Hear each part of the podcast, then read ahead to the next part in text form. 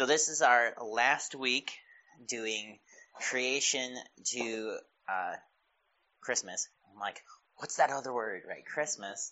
Uh, where we've been trying to trace some major themes from the beginning of creation all the way through till Christmas so that we can have a greater appreciation for what uh, Christmas looks like. So uh, we talked about at first uh, the conflict uh, that not just Christmas brings, but why there is so much conflict from creation to Christmas and continuing, being that the serpent from the very beginning has been opposed to God's plan. God made a promise that he was going to fix it, uh, the stuff that we messed up in the Garden of Eden, and bring it back to himself. And so there's this constant conflict where Satan has been at war trying to prevent God's promises from taking place. And Jesus being born uh, was one of the real like landmark things of oh Satan you're losing kind of a situation. It's like if you consider like the Civil War. I know I grew up in Pennsylvania, so this one might not be as significant for people who didn't grow up in Pennsylvania, but it's like uh, Gettysburg. It's just like one of those moments where you're like, wow, like this is significant to the the course of the war. Not that it literally won the war or anything, but it's one of those like moments where it's like, okay, we we should pay attention to this. And, you know, I'm sure every place over on the East Coast has one of those or multiple of those uh, where like this was the real turning point of the war or whatever. But it's one of those times where Jesus being born demonstrated that Satan had been at work for so long to try and prevent God's promises, and then out of nowhere, God completes a significant portion, which is that the woman would bear a son, and that he would crush the head of the serpent. Well, Satan tried to prevent Jesus from being born. Well, that didn't work. Uh, and then the second week, we talked about how uh, one of the tools that he uses to try and wage war on that was uh, to try and prevent people from having uh, babies and to cause havoc in that whole area.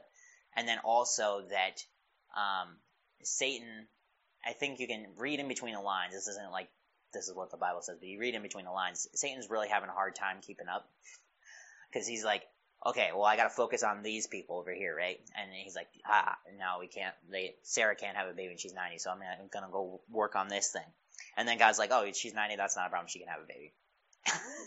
and then uh, you know, Satan's not real worried about all of these foreign women. And all, suddenly, all these foreign women start showing up, and unbeknownst Satan, they're becoming uh, great grandmas of Jesus. Uh, because they're like, oh yeah, I believe in God, and then they get married into this line, and then you know ends up being to David, and it's just fun to watch uh, Satan kind of chase his tail, where he's like, I don't know what's going on next, and then out of the clear blue sky, uh, when Jesus was born, God's like, hey, I got a new one. Let's have a virgin have a birth. You know, that would be fun because he wouldn't be expecting that. and suddenly, boom, some some woman who's who's like, I'm, I'm not married, I haven't slept with anybody. What is going on? Uh, and so that's uh, what we covered uh, last week. This week, uh, I want to cover a slightly different, not so much on the conflict side of things, but just the the results of uh, our the fall, or the results of the fall, um, in one particular aspect and how that has developed and has now gained a greater um, picture in Christmas. So when we, uh, when Adam and Eve sinned, God gave them each and the serpent a curse and then also kicked them out of the garden. Remember that? We can't let them stay here because if they eat from the tree of life, they're going to live this way forever. So let's get them out and then you put post the guard, right? So I want us to consider that theme of being excluded from the presence of God. That's all I'm going to give you for right now. I'm just going to let pass Soki around and let you mumble around. Where do we see that? You don't have to start from there. You can just we can piece it all together. Eventually, we'll throw it in some sort of chronological order.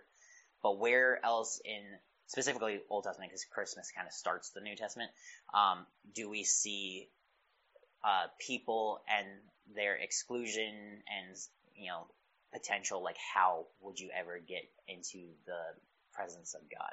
So and unmute this and pass it to Michael because that's his job now.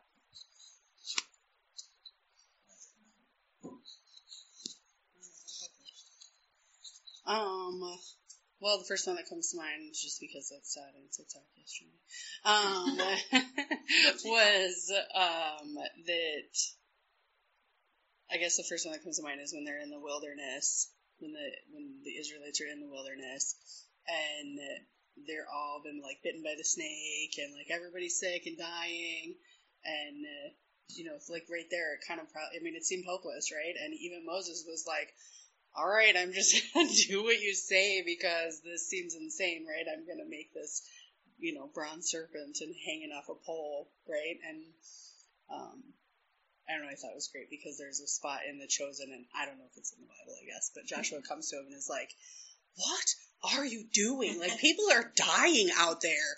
And Moses is just like, Look, this is what I've learned. You don't question. Like I learned back at the Waters Meribah, but you don't question, so we're just gonna do this.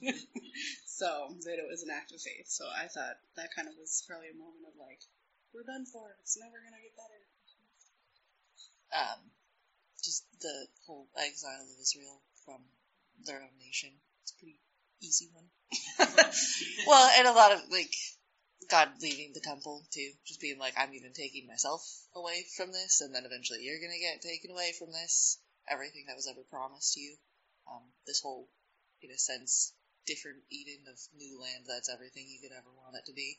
But you mess up so bad, like, nope, you're just, we're done here. Gone again. I mean, one, you know, classic Bible story, Jonah, just he should have trusted. that it's an example of like you should have listened, and also the whole thing of you can't escape God. Right. You can't get away from what God's calling you to do. And even what you think is best or what you want to happen isn't necessarily what God is going to do in the end. So it's just kind of cool. Mm.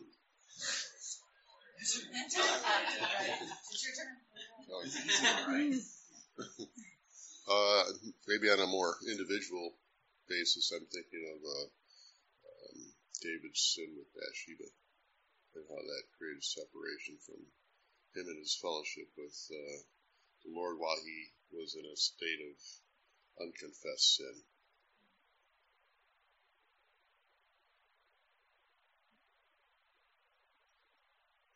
All right, so we're get we're hitting lots of things, right? Is that our sin is a cause of why we're separated from God's presence, right? Um, and uh, I like to say it different um, because of the way I grew up. So if you grew up this way, then I would maybe tell you it the opposite. But um, I grew up hearing that uh, God's presence can't stand.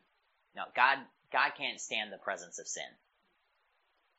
Uh, and there's an element of truth to that, but uh, because that's how I grew up, I would rather say it this other way: is that my sin can't stand the presence of God. Is that I think that God's presence purifies us from sin. So if we find ourselves in sin, we know that we're not in the presence of God because sin can't last there which is what I think the picture of heaven is. Is that we're with God for all of eternity, which means sin can't be, because God's presence casts it out.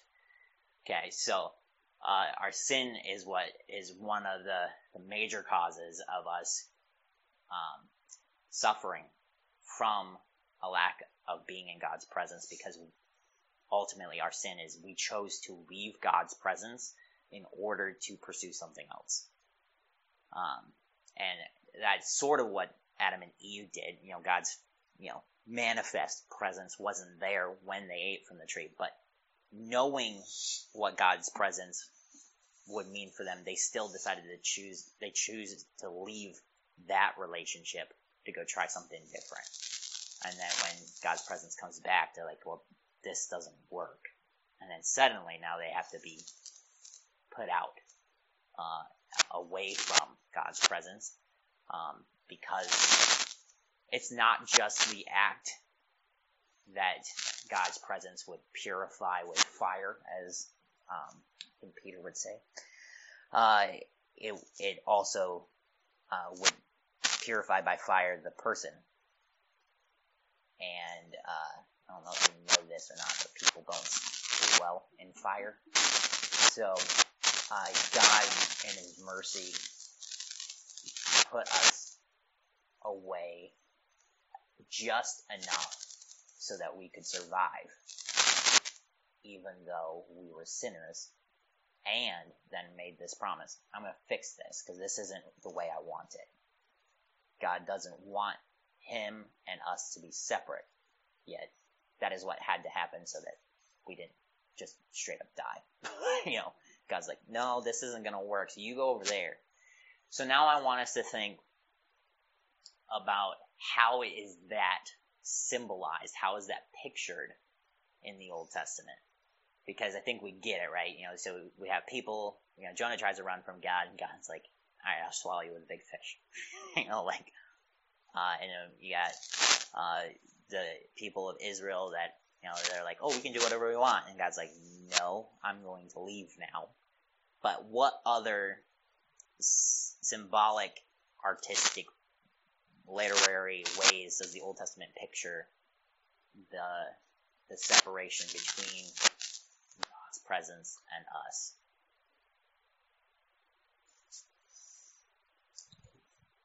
So I would say the veil in the Holy of Holies. That's the one I assumed you were talking about. The reason I asked is there's another. That, that one's more obvious. I always, I always get the, I always get the easy ones. Okay, so yeah, the there in the in the tabernacle, right?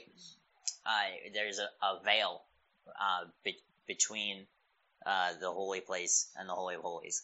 Uh, the holy of holies has the ark of the covenant that God's you know manifest like visual presence. Obviously, God is all present. Well, I think we affirm that, but God is saying like I am here. Okay, uh, and there's a veil, and and only one time a year was one person allowed to enter past that veil after having done like all of this other stuff in order to be allowed to get through that veil so that he could do the one thing that he was told that he needed to do for to a day of atonement. You're picking my answer. Oh, sorry. I have to That's the answer Daryl gave, so You're picking my answer. Though. you go ahead. All right, I'm sorry. I have to cut you off. No, go for it. The priesthood, Okay. like the Levites, like the fact that the Levites had to. The Levites were the only ones that could, right? Like that was a separation as well, where it was like God said, you know, not any one of you could just randomly come to me. Like you have to go through this chain of command. Sorry, had to cut No, off. no, thank you. Because we were going to get there eventually, so I'm glad we did that. The whole system of the ta- tabernacle is degrees of separation, right? So we, we think about that veil because it's like the first one, right? You got God's presence, and then we got a veil, and we think like that's it.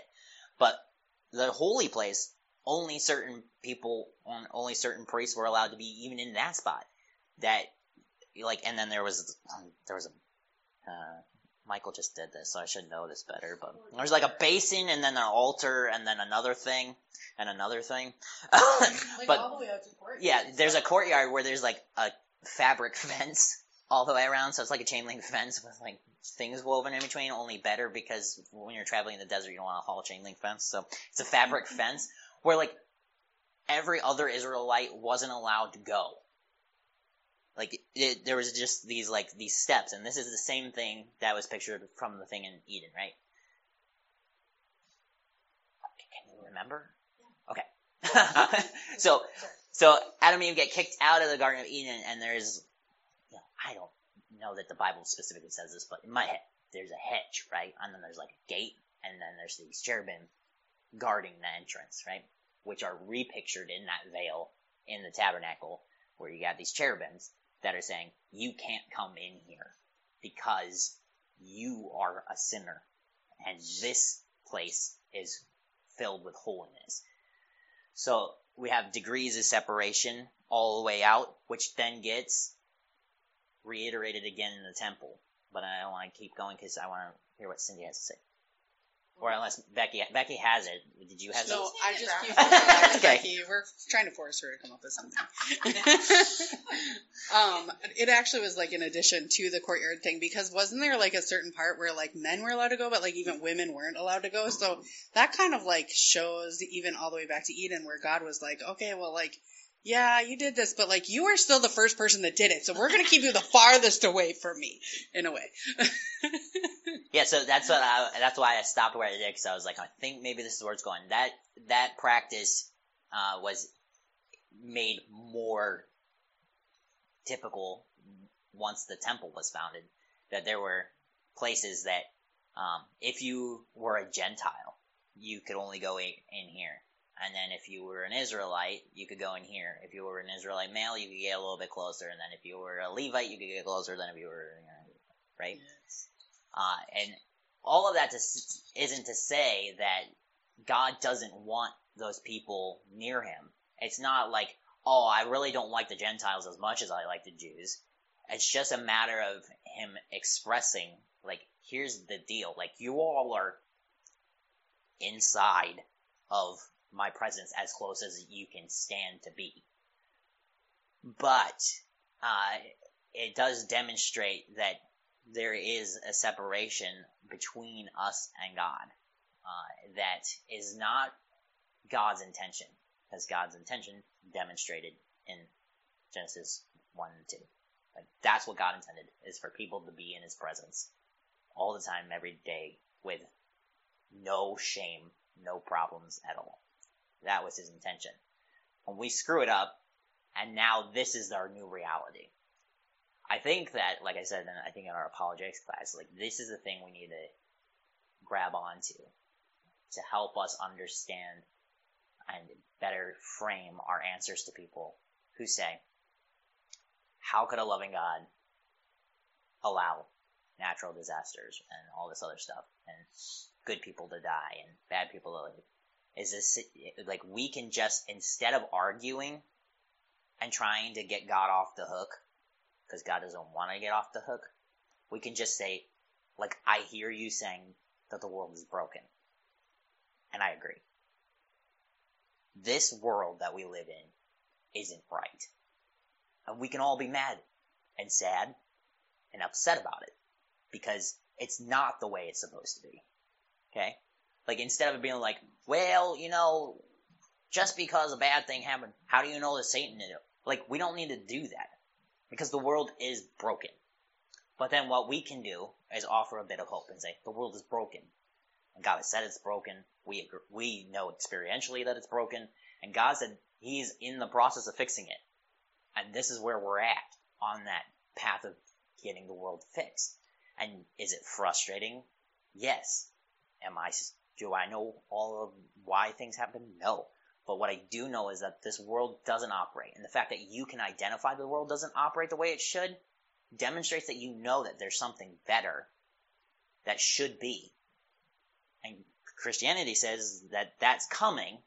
God's working to make that happen because we all know, like, people shouldn't die. And especially good people shouldn't die. If you think about it from the lens of scripture, that's what God's doing, right?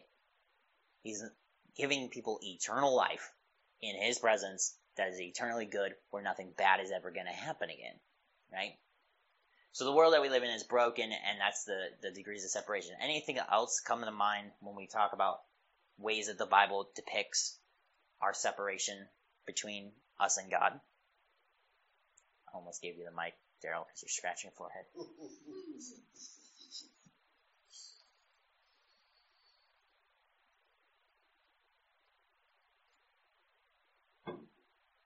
Alright, well, I'll do this one, and then maybe it will jolt somebody else's memory too. Um, so why I asked Daryl about which veil he's talking about, um, Michael just did this in Exodus, and um, Moses goes to talk to God, right? And he comes back and his face is glowing, and then the people are like, I can't, can't look at him, can't look at him. So he puts a veil on his head until his face stops glowing. but that is just a picture of being in God's presence changes someone to be something that like even that second hand exposure to God's glory, the people were like, I can't handle it. Let's cover that thing up. Um, obviously, they weren't like dying from it, but it's an artistic way of symbolizing the same thing. Is that once you get close enough to God's presence, things change about you. Uh, and then, you know, even that secondhand exposure of Moses then leaving God's presence and Moses re-entering the community, the community is like, ah, nope, that is, that's too close for us. We have the same degrees of separation, which I think is where most of these separation things from the, the tent of meeting and tabernacle and the temple come from with Mount Sinai. They're like, hey, no one touched the mountain. And so everyone was like, here's a great idea we Jews are really bad about listening to God's instruction. Let's put a fence up so that so that our livestock doesn't touch it, so that you don't touch it, so your kid doesn't touch it. We gotta put a fence up. Just put a fence everywhere. Um, and so it's just another way of the biblical authors demonstrating how we are separated from God's presence, and yet God's presence is the very thing that we need, right? Because if we're sinners and we need our sin taken from us, we have to get close enough to God's presence, which is the only thing that can purify out our sin.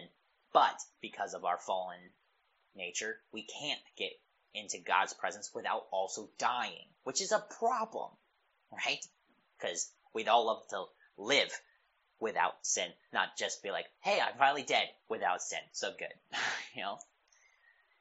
So any other things before we take this theme even further?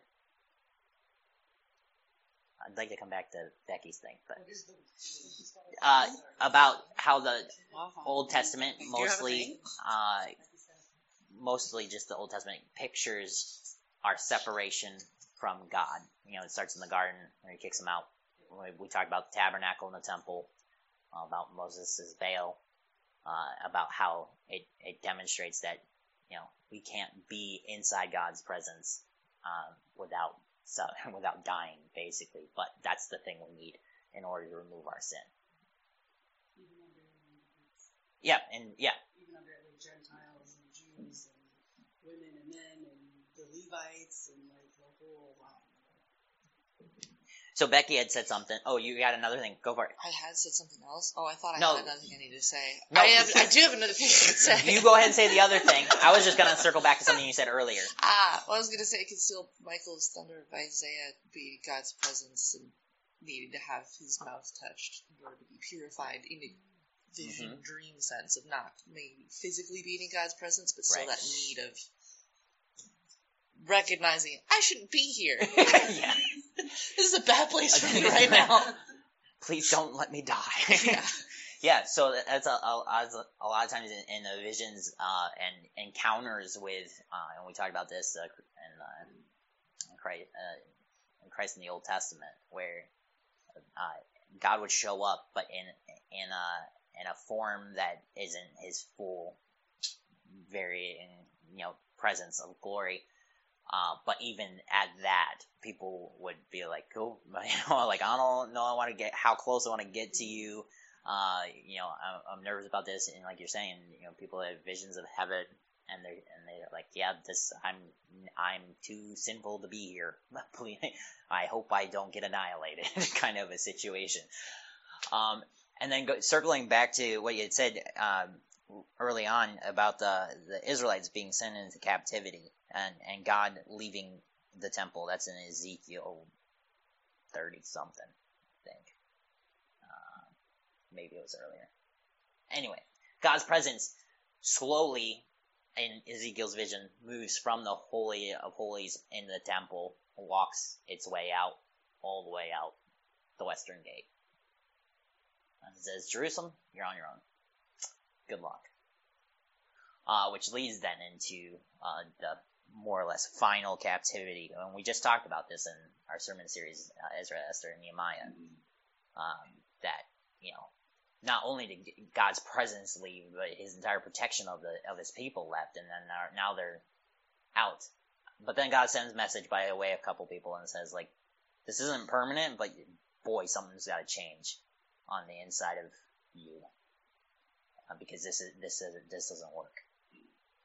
Uh, and so he promises to bring him back, which is more or less what we covered. Um, sends him back. Um, with Zerubbabel, they rebuild the temple. It's lame. They rebuild uh, the religious system, and they keep falling and failing and being miserable at it. Then they rebuild the walls, and you know they do it really quick, but they have to like cut out like two thirds of the city because they don't have enough manpower or time we need to have that much enclosed, and then uh, they're like, okay, well now we got it. Let's let's do it. And then Nehemiah comes back, and everyone's just sitting all over the place again. Uh, and so, you know, like I said, that kind of is the end of the narrative. If you follow chronologically, like that's kind of the end. Is the end of Nehemiah. He's like, God, this is not like you deal with these people based on even the the consensus of the people. We've got no shot. But it, like, if for some reason you could just remember me a little bit more than what everybody else is doing, we might have a shot. Because like, here I am, I'm trying, I'm doing my best. Just remember that I tried. and then here, I think, is the the hidden picture is that after maybe a couple more prophecies after that in Nehemiah, um, there's 400 years of silence.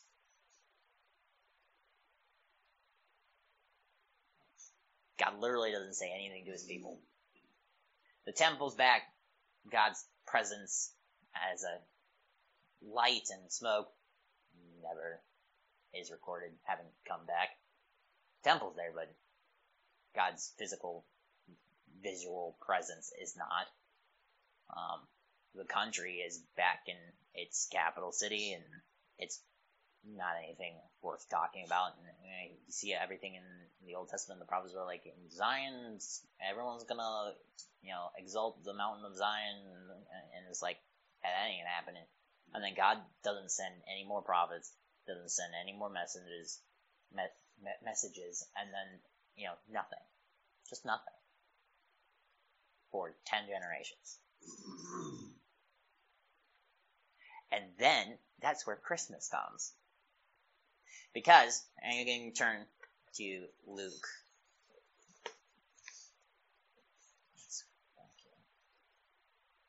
Luke, and then I think we'll start in chapter 1.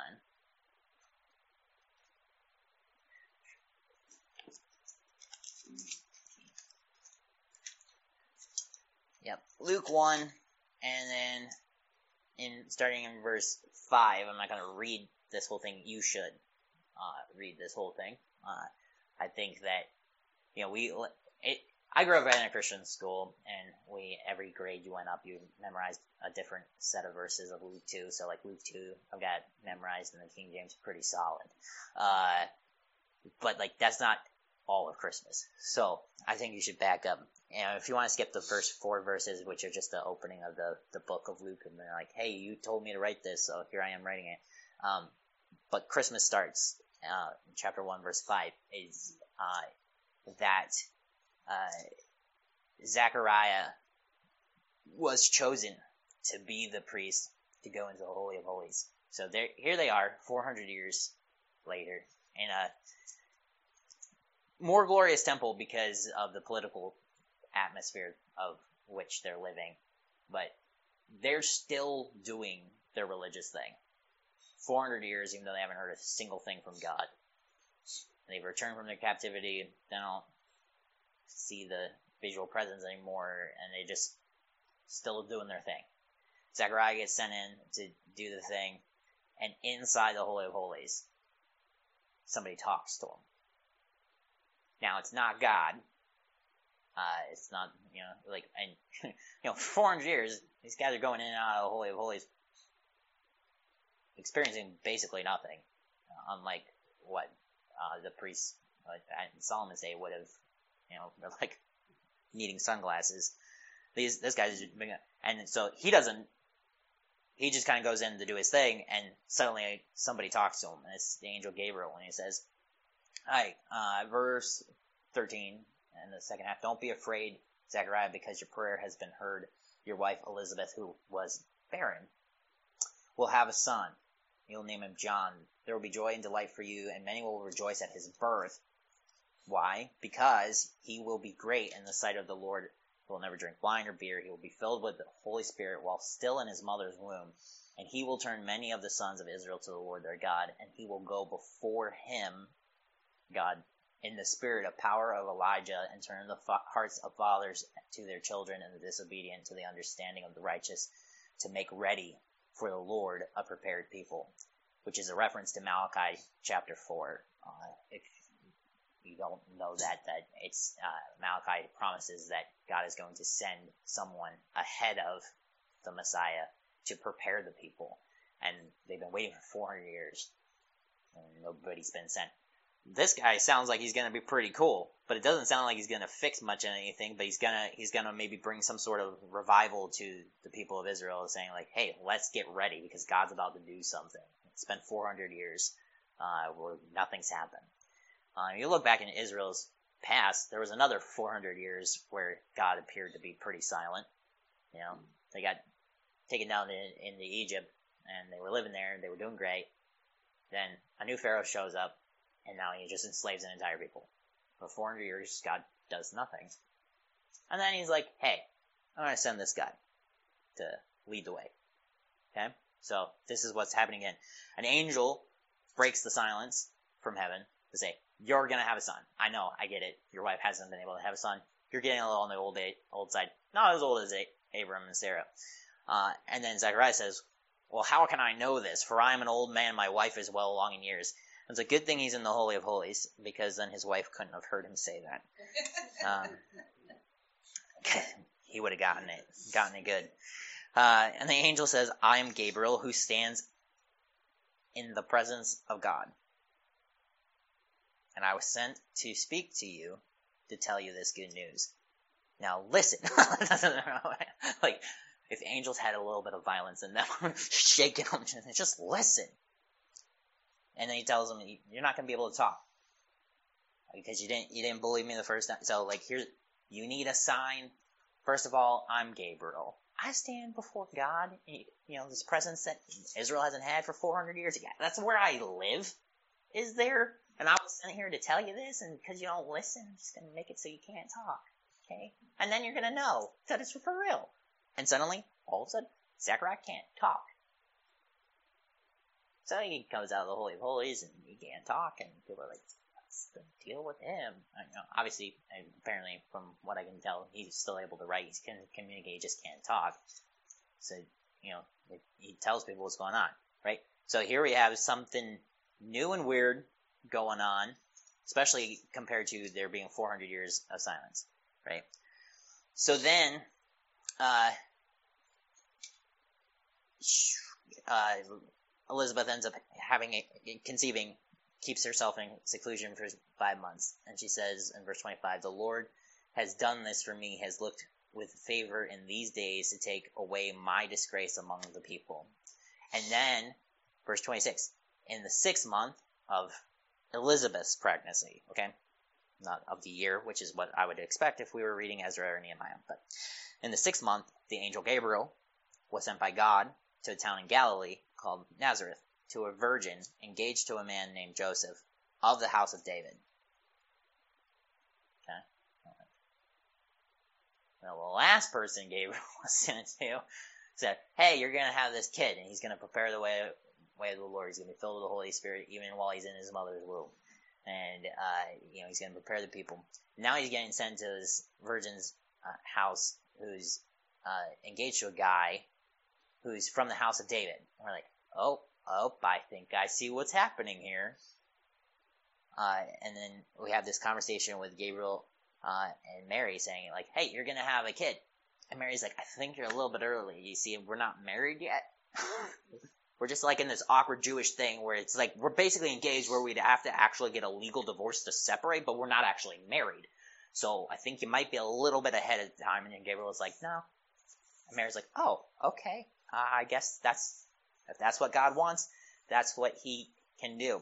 Uh, which is a different, uh, response than Zechariah gave. We're like, seriously, who are you? Like, what's going, going on here? Uh, and so, of course, with Mary not being married and now is pregnant, and you know she goes off to her um, our aunt or cousin. I think it's like one of those like first cousin once removed or something. But she ends up going to Elizabeth's house, and we have this cool moment before Mary even gets in that John and Elizabeth will jumps for joy while Mary is coming up to the house because apparently John knows that the baby in Mary is the promised one. So in the message Gabriel gives to Mary, you're going to conceive and give birth to a son. You'll call him Jesus because he will be and will be called the Son of the Most High. And the Lord God will give him the throne of his father David. He will reign over the house of Jacob forever, and his kingdom will have no end. So they're like, you're the one to bear the one that we have been waiting for into the world. So, as this continues, obviously you have to move forward. I think you should read all of Luke 1, which is really long. It's over 80, it's 80 verses long. Uh, and then we get to the birth of Jesus. Uh, and then, uh, what I want to, we're getting close to time here. So, obviously, you know, we've talked about this before about um, Jesus being God in the flesh, right? He's fully God and he's fully man, which is very important for all Christian theology, basically.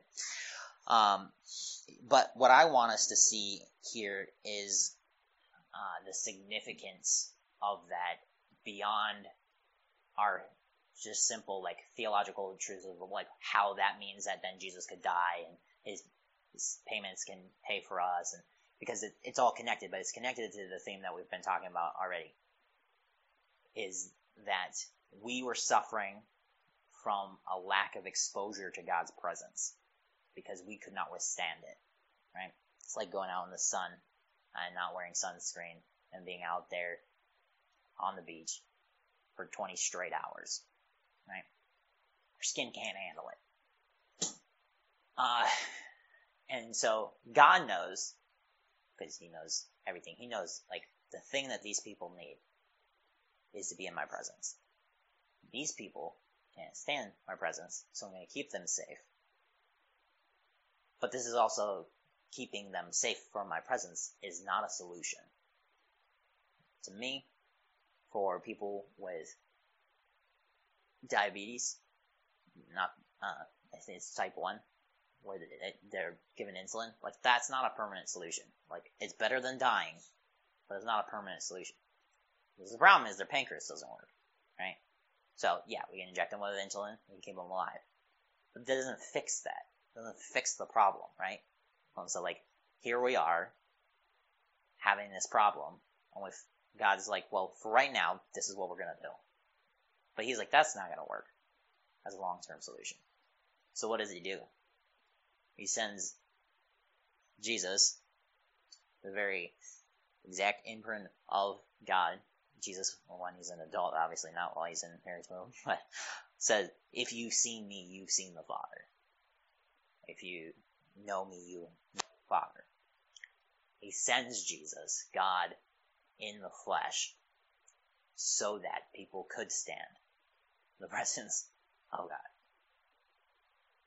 So uh, it's still not exactly the same as what will be in the eternal state.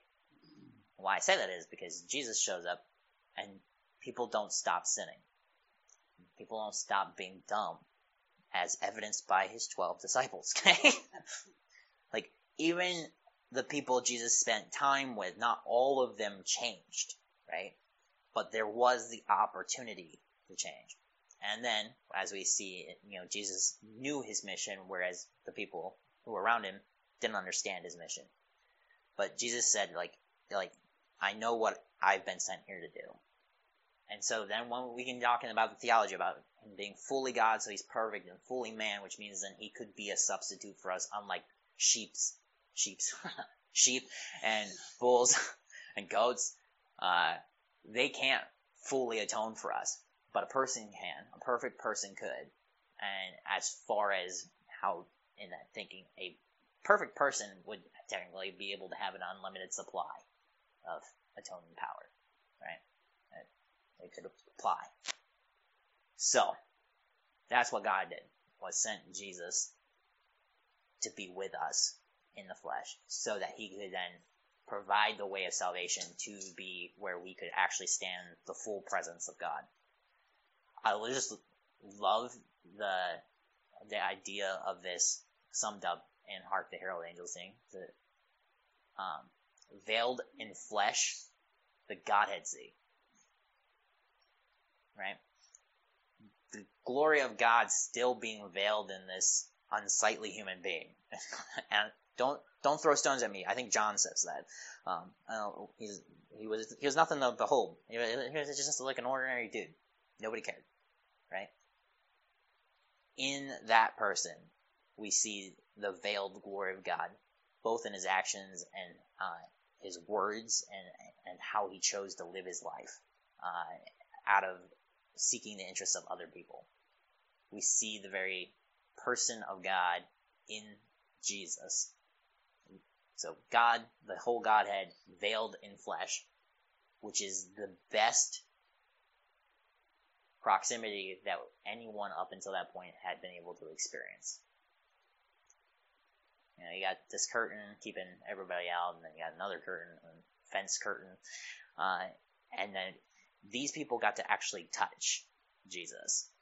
Well, that's that's why John's is it John's Gospel or First John? They're so similar. I can't ever remember which one. But John is so mind blown that he touched Jesus. Like the, the the Word became flesh. I touched him.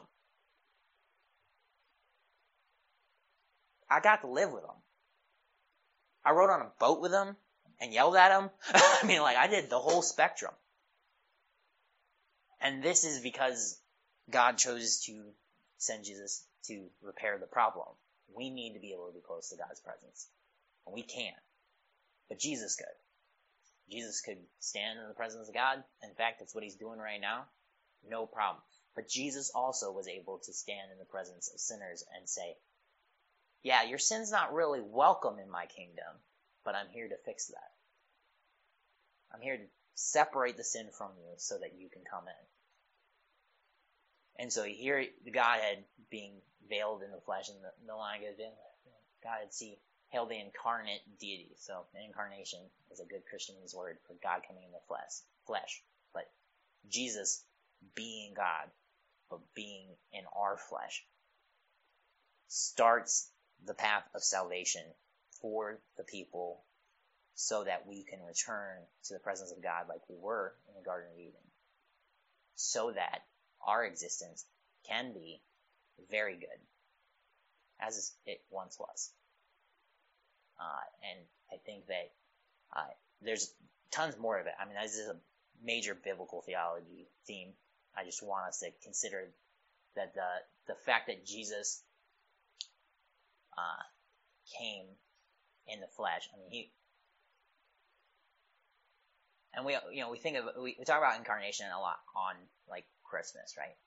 But, you know, if you think about it, Mary conceived, right?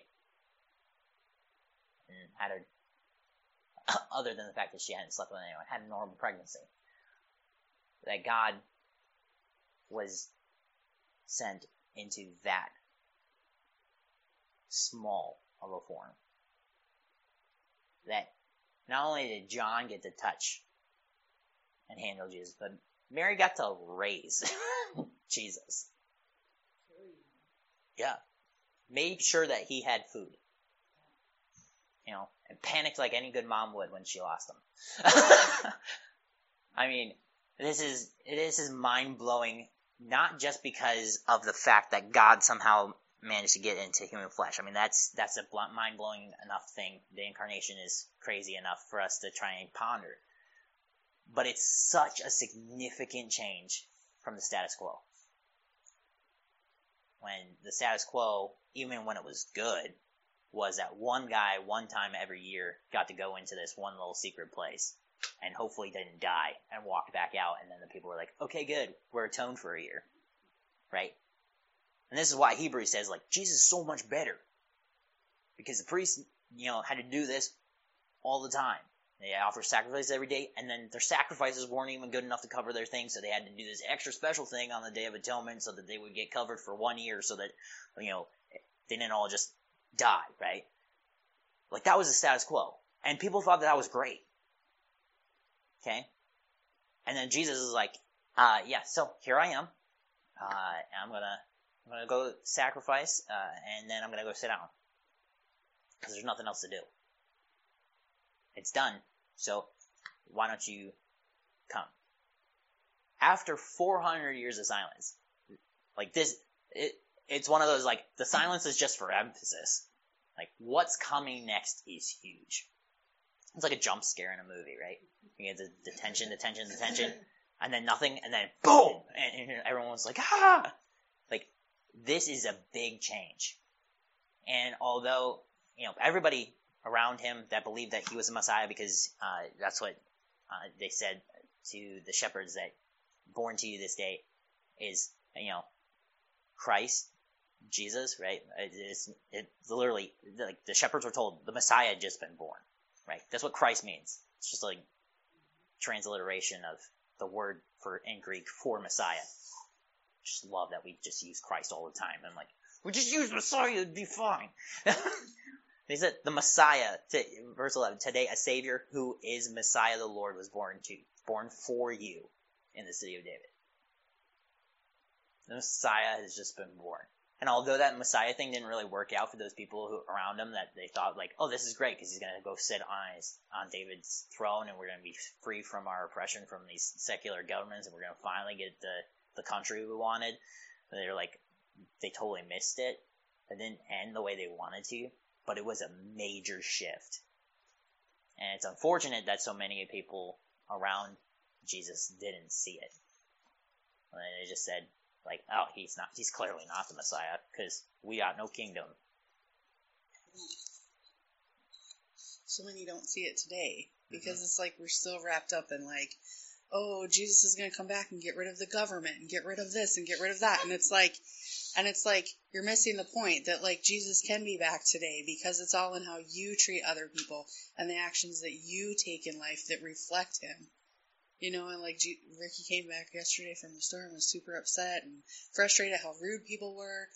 And I looked at him and I said, they're just testing the Jesus in you. Like, are you, you know, you gotta go back out. And then he had to go back out and go pick somebody up, like, right away. And so, like, you know, it's like at that point you're like, oh, I just can't. And I was like, just show the light. That's all you gotta do. Just show them the light because they're just testing the Jesus in you. But I think it's so interesting because we have so many people that are still even now wrapped up in the, oh, it's the end times, it's the end times. And it's like, guys, you are not supposed to be looking there. like, you're looking in the wrong direction. so, I mean, that all leads us to our future hope, right? Because I mean, we don't we don't want to pretend like there like this is as good as it gets, right?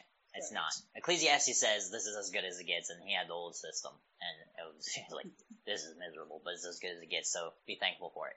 This isn't it. And I feel like we've done kind of a bad job of communicating that to unsafe people.